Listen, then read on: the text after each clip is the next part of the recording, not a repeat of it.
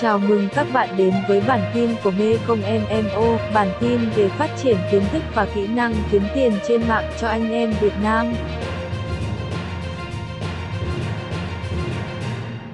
Trong clip này thì chúng ta sẽ tìm hiểu về các phần mềm mà sẽ tiến hành cần phải mua trong quá trình là chúng ta nghiên cứu về Amazon. Phần mềm đầu tiên mà các bạn cần phải mua đó chính là Merchant World. Merchant World là một phần mềm cho phép chúng ta biết được lượng người tìm kiếm là bao nhiêu. Ví dụ như là chúng ta đang quan tâm đến giày thì như vậy khi có xu ở trong này, phần mềm nó sẽ lọc cho các bạn biết được là khách hàng người ta quan tâm đến giày chạy này, hãng giày nào này, lượng người tìm kiếm là bao nhiêu này, ở ngách nào. Và phần mềm này sẽ giúp cho các bạn sẽ biết được là nên bán gì vào mùa nào và ở đâu nhu cầu tìm kiếm ra sao. Phần mềm này là chi phí phải mua là 60 đô một tháng. Phần mềm thứ hai chúng ta cần quan tâm đó chính là Jungle Scout.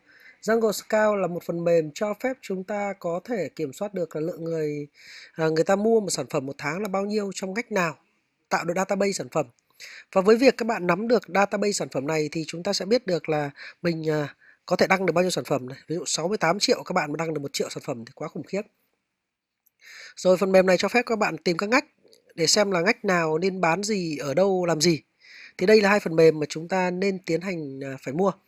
Mỗi phần mềm này thì trung bình là 60 đô một tháng, cái này 50 đô một tháng, tổng là 110 đô, rơi vào tầm 2 triệu rưỡi một tháng.